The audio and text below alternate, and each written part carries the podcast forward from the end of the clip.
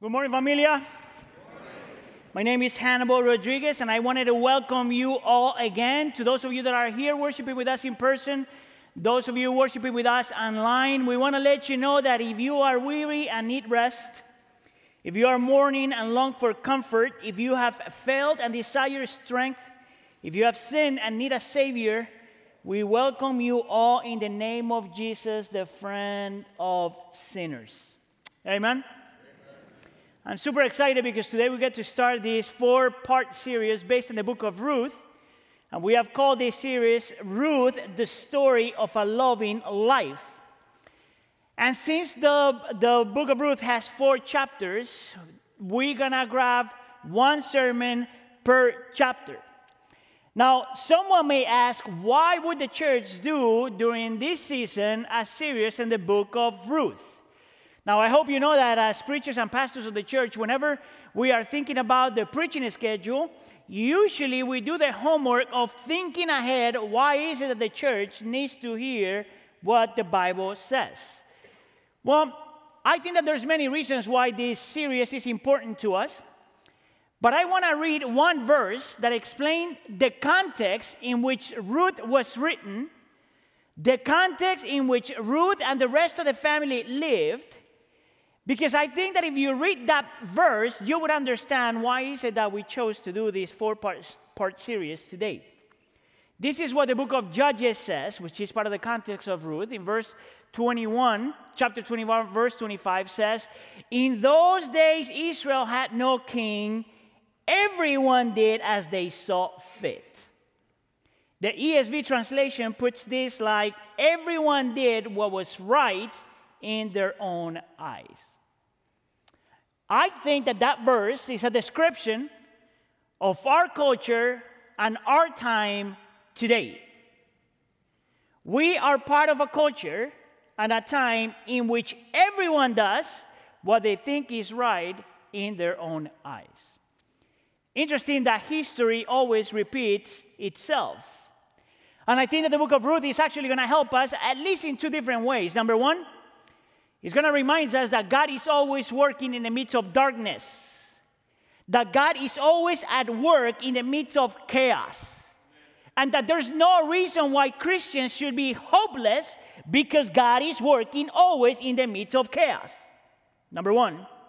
And number two, I think that the book of Ruth is going to help us because he's going to show us that God works through his people in the midst of chaos. It is when Christians live a faithful, loving life that He uses His people in the midst of darkness. So today, as you heard and as you read, we're going to go through a chapter for the first chapter of the book, uh, book of Ruth. I don't promise to explain everything there because there's so much to talk about. What we're going to do is grab the main concepts of the story to share it with you. Now, the way we're going to do this today is we're going to grab three of the main characters in chapter 1 Elimelech, Naomi, and Ruth. And we're asking the Bible the question what is it that they had that we need today? What can we learn from Elimelech, Naomi, his wife, and Ruth, his um, daughter in law? Now, this is the interesting thing here. From Elimelech, we can learn what it means to submit to God as king. From Naomi, we can learn what it means to live a sacrificial life. And from Ruth, we can learn what it means to be committed submission, sacrifice, commitment. Do me a favor and ask the person next to you if you like the person. Um, are you ready for this? Go ahead. Now, if you don't like the person, this is the time when you pray or you ask for forgiveness because obviously there's something wrong there. Let's go with point number one. Let's talk about Elimelech and his life of submission. Look how the text starts in chapter 1, verse 1. In the days when the judges ruled, this is how we know that this is in the times of, of the book of Judges, there was a famine in the land. So a man from Bethlehem in Judah, together with his wife and two sons, went to live for a while in the country of Moab. Now, you really have to pay attention to the, to the phrase famine in the land. Because he's giving you a description of what was happening in their environment. And everyone knew at that time and in that context that famine in the land was both uh, something that you experience physically because there's no food in the land, but at the same time they would understand. They understood that this was God exercising discipline because people at that time in that context have some sort of love-hate relationship with God. How do I know that? Well, if you have ever book, uh, read the book of Judges, you know that that's the journey. You know, they love the Lord, they submit to the Lord, they live for the Lord, and then something happens and they walk away from Him. And then God brings discipline, and people cry out, and God forgives them. And then He raises another leader, and the leader comes and leads people again to the Lord and to repentance and all these things. And they live well for a while, and then they die again and resurrect again, and die again and resurrect again. Right? So, this is the story of the book of Judges. And it's within this context that Ruth, Naomi, Elimelech is part, it's where, where they play a role in that story. Now, it is important at this point to understand that there is a distinction between the wrath of God and the discipline of God. Why wouldn't God destroy all the Israelites if that was their journey? Well, because God didn't, did not want to bring wrath upon them, because the wrath of God always has to do with destruction, full destruction. This is the reason why when Jesus goes to the cross, he does not take the discipline of God, but the wrath of God. What we all deserve was not the discipline of God, but the wrath of God. And that's, this is the reason why God makes a distinction. What God does toward his people is only discipline. God does not punish his people. God does not exercise his wrath toward his people. Jesus already took that. What God does, though, is that he inflicts discipline because the goal of discipline is always restoration. God, like a good surgeon, would always bring or allow pain into our lives for our sake, aiming restoration. Now, I know that there's a bunch of people that struggle with this because there's a ton of people, even inside the church, that believe that the best way to learn is by having the right information. It's actually, I think that there will be people here, and there has been times in my life in which I think, well, God doesn't need to bring pain to my life. If He tells me, I will understand. Amen. Well, that's a brother that is struggling with the Bible. Let me tell you why.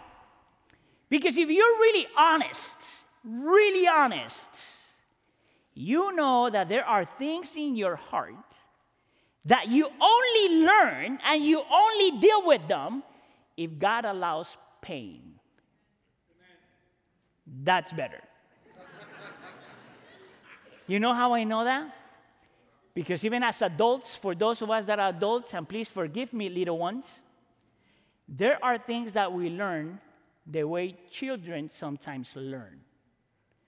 Like I can remember telling both of my daughters when they were little, don't touch that because you're gonna get burned.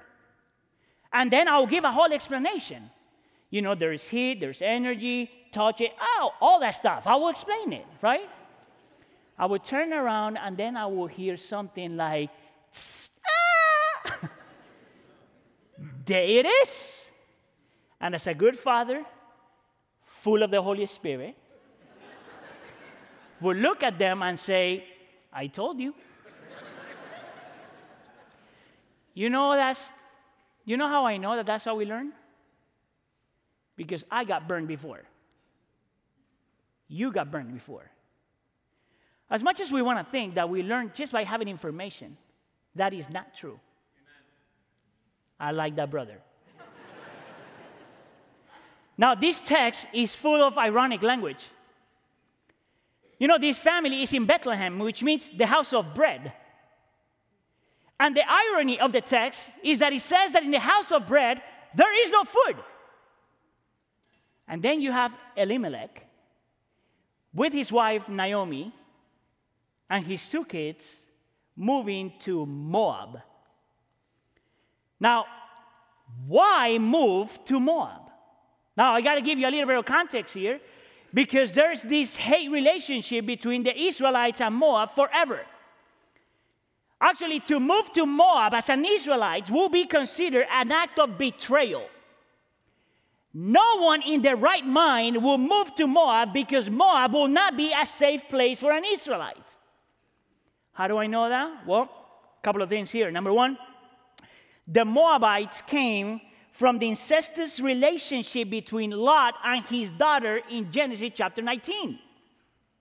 That's where the Moabites came from. The Moabites did not help the Israelites when they, when they were escaping uh, from Egypt. That's in Numbers chapter 22. There's a really interesting story in Numbers chapter 25 in which you have this Moabite king that hires this prophet to curse the Israelites, and God will not allow it. But this is what this prophet does to curse the Israelites without cursing the Israelites. He talks to all the Moabite women and he sends them all to seduce the Israelites' men. And because of that, the Israelites' men started to worship their gods. No wonder they hated the Moabites. No wonder there's this weird dynamic and relationship between the Israelites and these people. So the question remains why would God allow Elimelech to go to this place in which uh, enemy territory? Well, scholars have different opinions about that. Uh, some people say that the reason why he went over there it was because Elimelech was being irresponsible. Some people think that the reason why he went over there is because he lacked faith, and that's the reason why he moved. Some people feel that Elimelech, when he went to Moab, was because he was being unfaithful to God. And some other people would argue that the reason why he goes over there is because he's being a good husband and a good father, and he needs to provide for his family. But the reality is that the text is silent about the reason why Elimelech moved to Moab. Super silent. So, what I want to do here, and I want to be super careful because this is my opinion. So, I want to offer, I want you to consider an opinion because there's not a verse that tells me that this is exactly what happened. Consider my argument as that an opinion. So, if there's one thing that you can learn about the book of Ruth, is that names really matter. Every single name in that story matters a lot. And every single name in that story is a, a, description of the personality and the character of everyone mentioned there. Interesting that the name Elimelech means, My God is king. Meaning that in the life of Elimelech, in the way he lived, he was not being controlled by his emotions. He was not being controlled by his desires. He was not being controlled by people's opinions. He was not being controlled by anything but God as king. So, if there's one thing that we know about this man, is that he had no issues submitting to God as king. I think that that's a lesson that modern day Christians need to remember God is our counselor, God is our friend, God is our father, but God is king. That's why the Ten Commandments are not the Ten Suggestions. Elimelech understands that. I think that it's safe to assume that the reason why Elimelech was moving to Moab, even though it didn't make any sense, was because the Lord somehow was leading him there. Somehow. Now, there's a reason why I think that this is what is happening here. Because if you know the story, you know that God has a plan with the Moabites. In part of his restoration plan for the whole creation, the Moabites, in specific, Ruth is going to uh, play a very important role in the story of redemption. And if that is true, then When the Lord is prompting Elimelech to go to Moab, is because that's part of his plan. In his sovereignty, he is going to use a Gentile to bring restoration to all things. That's why I think that Elimelech chose to submit to the Lord and obeyed the Lord, even if it did not make any sense. You and I need that today. We are part of a culture in which the most important thing they say is for you to do you. We are part of a culture that says that you ought to submit to no one except your own desires, your dreams, your feelings, your plans, because you do you.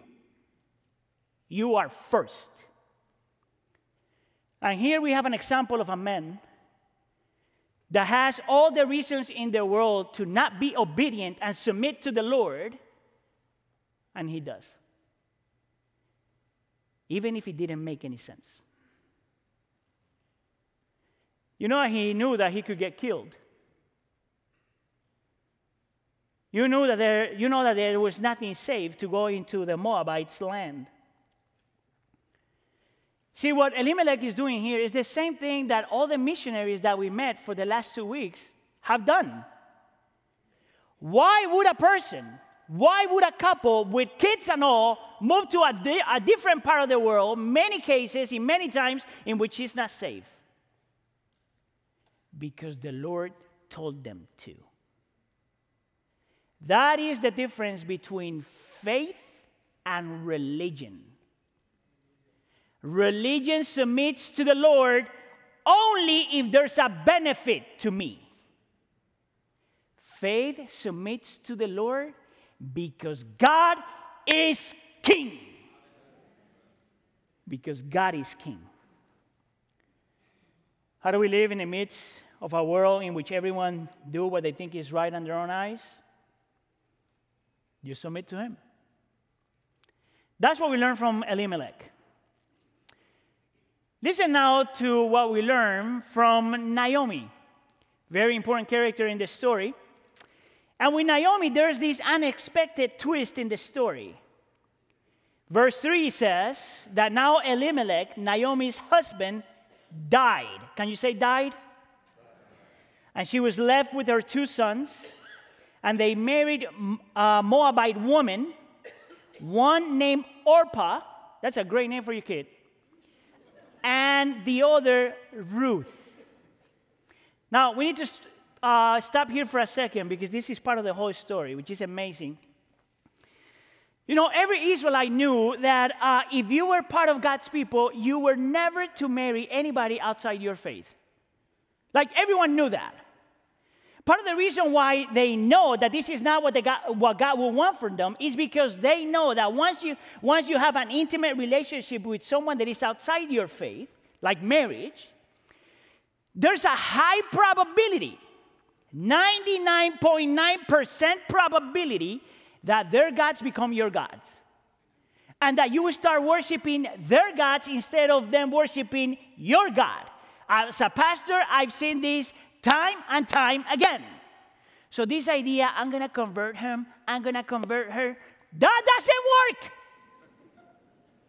So, why would these two men, young men, marry two Moabites? See, scholars agree in saying that maybe what happened is that when Elimelech died, these two young men started doing crazy stuff and completely ignored what the Lord had requested of them. Maybe they didn't know how to submit to God as king. Maybe love was love. Maybe what mattered most was to feel love. Now, this is the reason why in the New Testament it says that we should not marry in an unequal yoke. That's exactly what that means. If you are a Christian, you marry a Christian. If you are married and your spouse is not a Christian, you don't have permission to walk away. But that's what the New Testament talks about this. It tells you a lot about the spiritual condition of these, t- these two young men. But the reason why I wanted to pay attention, uh, stop here and have you pay attention to that, is because there's something so beautiful and unique about this specific thing. See, when you look at the story, God uses even the sins of these two young men to accomplish his purposes. God's plans are not restricted by your obedience or your disobedience. God's plans cannot change because I'm faithful or unfaithful. Let me put it this way. I've shared this with you before, but let me put it this way. You cannot mess God's plans up. You cannot increase his plans or decrease his plans. God is not bound to your faithfulness. God is God. And he will accomplish what he wants to accomplish. He might even use the dumb things you and I have done. Now, the story continues and says in verse 4 that they lived there for 10 years. Now, these two young men died. Can you say died? And this last sentence changes everything. And Naomi was left without her two sons and her husband. And in that context and in that time, that meant the end of Naomi's life, the end of her heritage, and the end of her legacy. Why do I say that? Well, number one, Naomi is way too advanced in years to remarry again, even though she could, but nobody will look at her. Two, Orpah and Ruth have no kids. Therefore, that was the end of the family name. Like if I die, there's 20 million Rodriguez in the world. if you are Smith, there's 50 million of you guys out there. But not here. That was the end of the family's name. Number three, she belongs to the oldest clan of the Israelites. With the uh, husband dying and the kids dying, that was the end of that clan. And number three, in that context and that time, when people got married, the wife moved into the husband's family. The girls always went to the husband's family. So if the mother here lost the, the husband and the kids, means that she was completely unprotected. No future hope, no security, no one to take care of her. Because in that context and in that time, everything depended on the men. Let, let me make it clear to you. So there was a study done to prove the point of this and to make the distinction between American men and people in that part of the world. So in this survey, this is the question to American men. Your mother, your wife, and your daughters are in a sinking boat, and you can rescue only one of them. Who would you rescue? Now, listen, if I were to ask that question here, that would be super awkward and it could go south super fast. but because I love you, I'm gonna ask you the question to the men present here if you're in a boat and you have your mother, your wife, and your daughters, which one are you to save? Don't respond because you're to get in trouble, but just think about it. I bet that there's a sister here looking at what are you going to say? shame, shame. It's interesting that in the study, 60% of the American men 60% of the American men said that they will rescue their daughters first. 40% said that they will rescue their wife. Sorry, moms. That's crazy, isn't it? You're on your own. The same study was done with Saudi men. Every single one of them said that they would save their mother. I'm not sure if you should marry those kind of men. but it tells you a lot about their culture.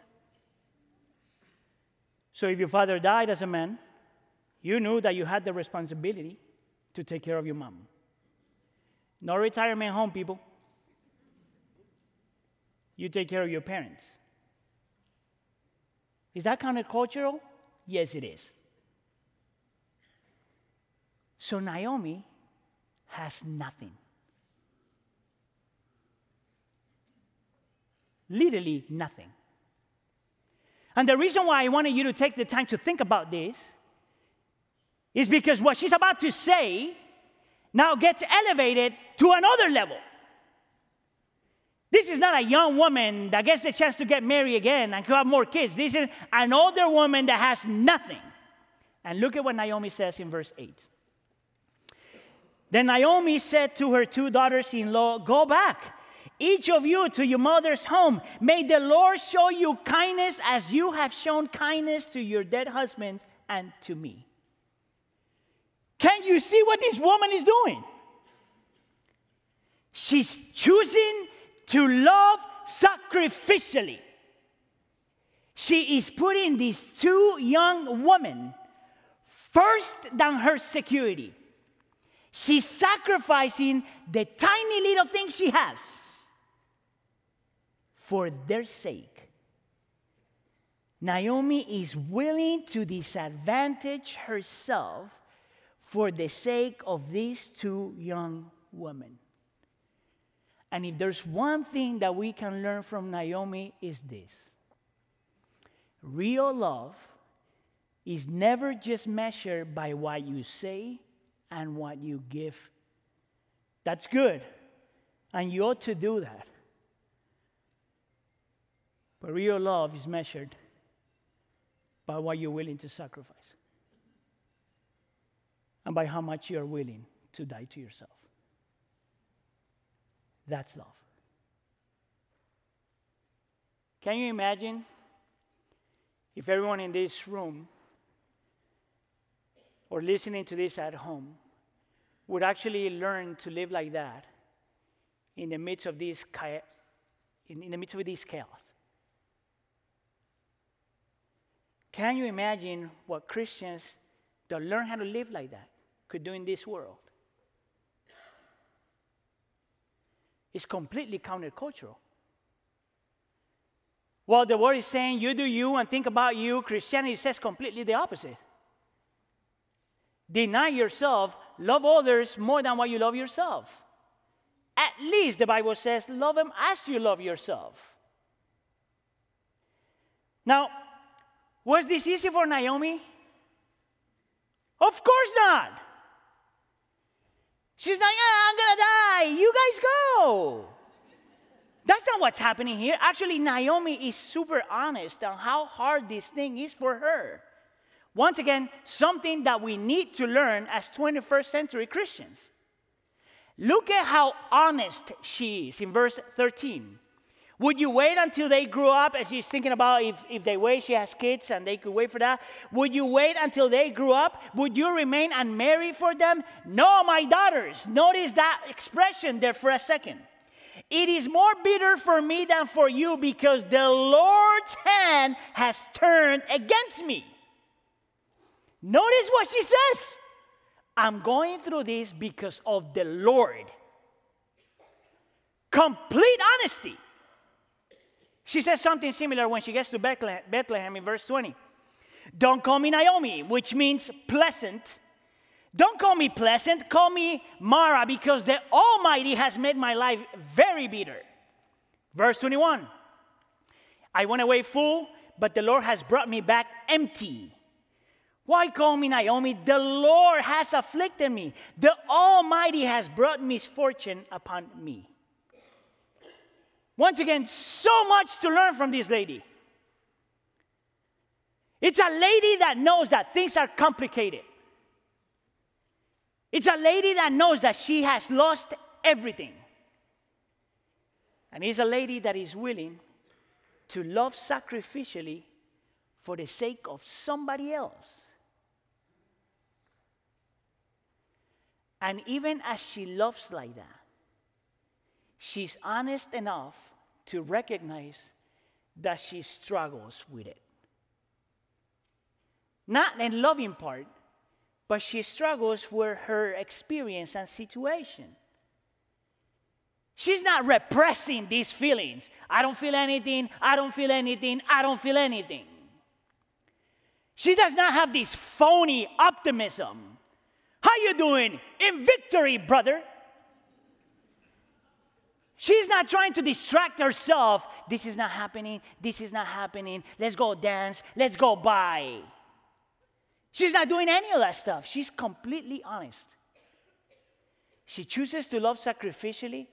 She's completely honest about her struggle. But in the midst of all of that, she does not lose hope. How do I know that? Because of the, the names she used to describe God. She calls God Lord, which is Yahweh, which is the most personal God name God has. She's saying, I got my personal God with me. And she calls God Almighty, which is the Shaddai name of God, which means that God is still in control and the God is a cosmic ruler. And all of this at the same time. Don't you think that that's what we need today? Don't you think that this is how we're going to make a difference in this world? Don't you think that this is the most countercultural thing we could do? Learning how to put other people first, loving sacrificially for their benefit, being honest about the, the struggles we have, and yet never losing hope. See, the Bible does not give you permission for toxic pessimism. Oh, this is, there's nothing we could do. And the Bible does not give you permission for um, uh, uh, phony optimism. Everything is going to be okay. You don't know. What the Bible tells you is love faithfully, love sacrificially, be honest, cry out like a human being, and don't lose hope. That's how you live in a world in which everyone does what they think is right in their own eyes. We learn from Elimelech's submission. We learn from Naomi a sacrifice. And lastly, we're going to learn from Ruth submission. And I'm not going to spend a lot of time in Ruth because we're going to be talking a lot about her for the rest of the, for the, rest of the book. But you could, one thing that you can see, though, is that there's a special relationship between Naomi and Ruth.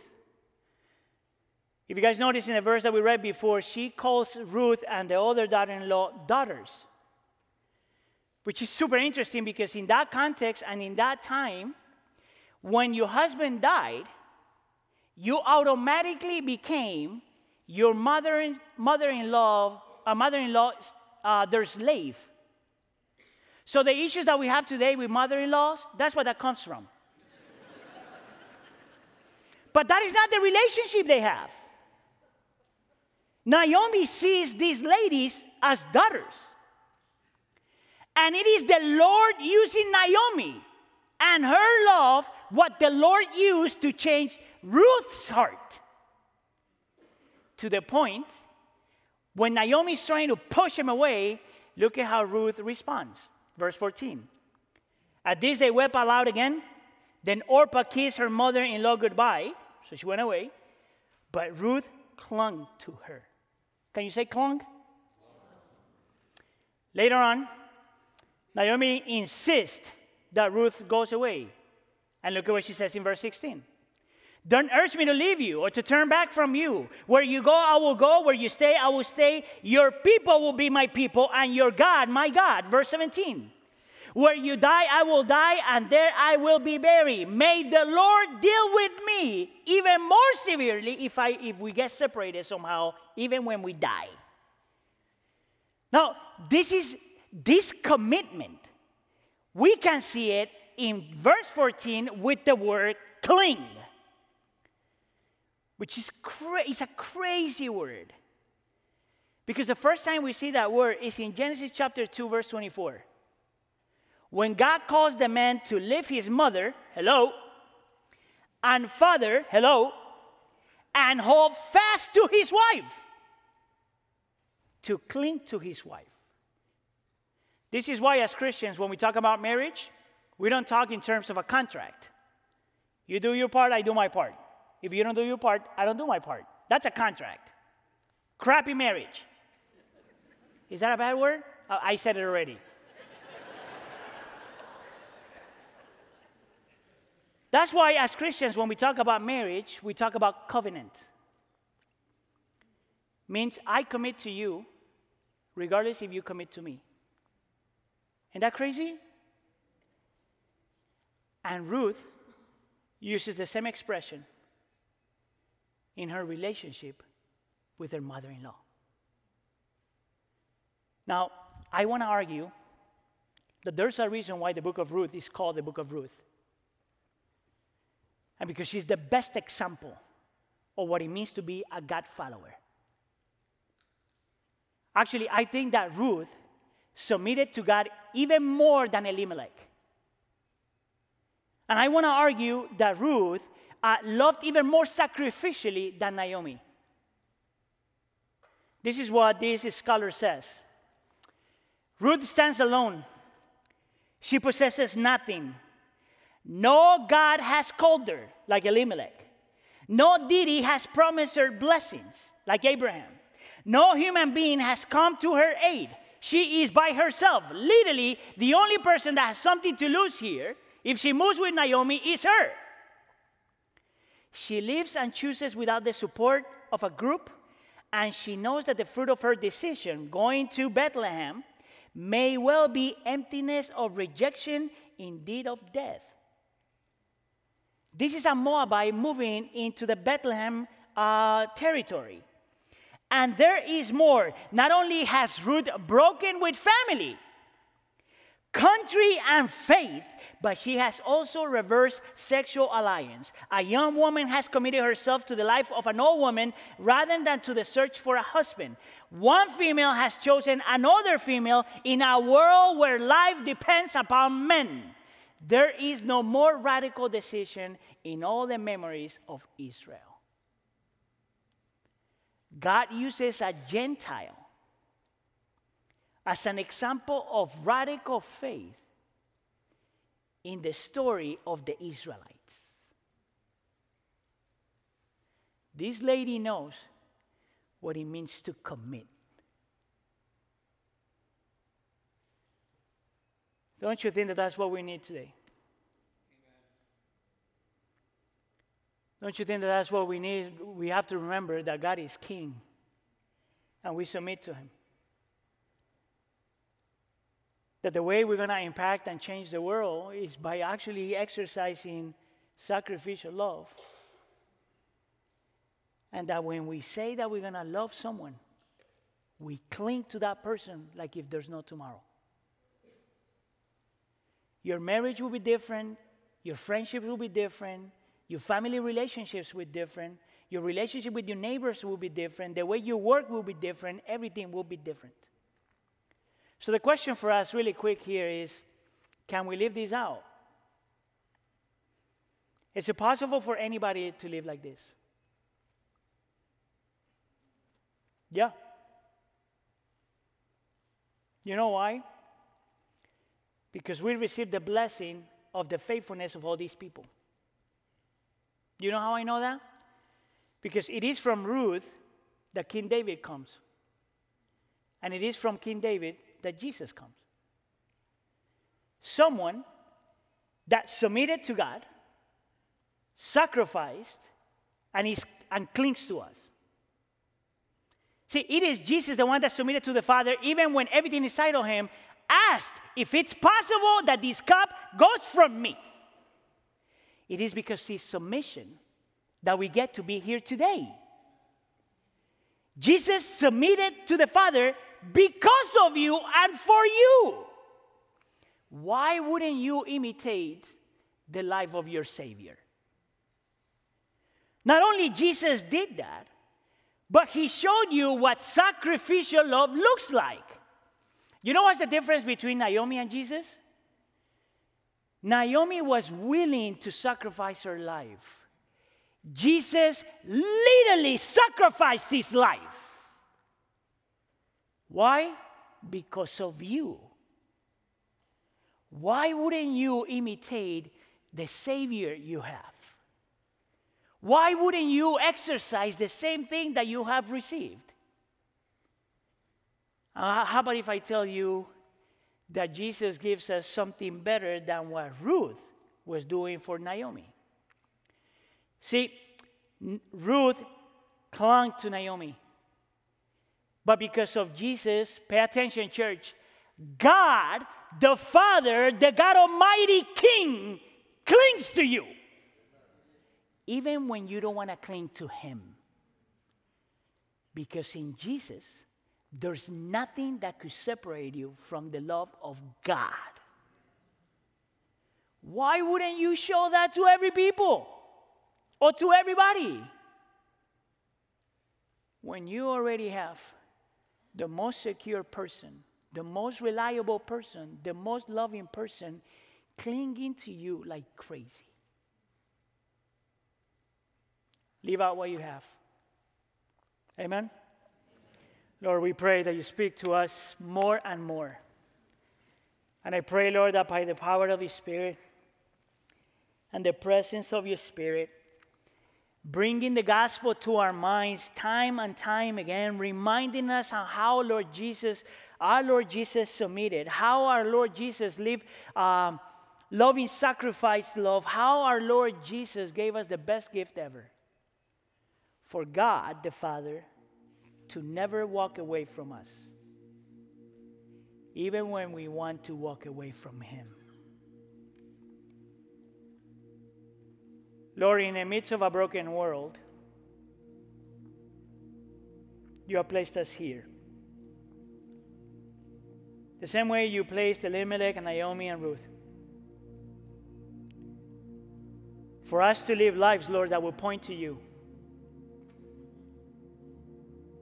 that will, make, that will make Christianity look beautiful. So people will wonder, why is it that we live the way we do? And then we point them to the truth. Please allow us to be that, to live that in our homes, in our works, in our neighborhood, in our community, in our country. And we pray for all of that in the name of Jesus. And we all say,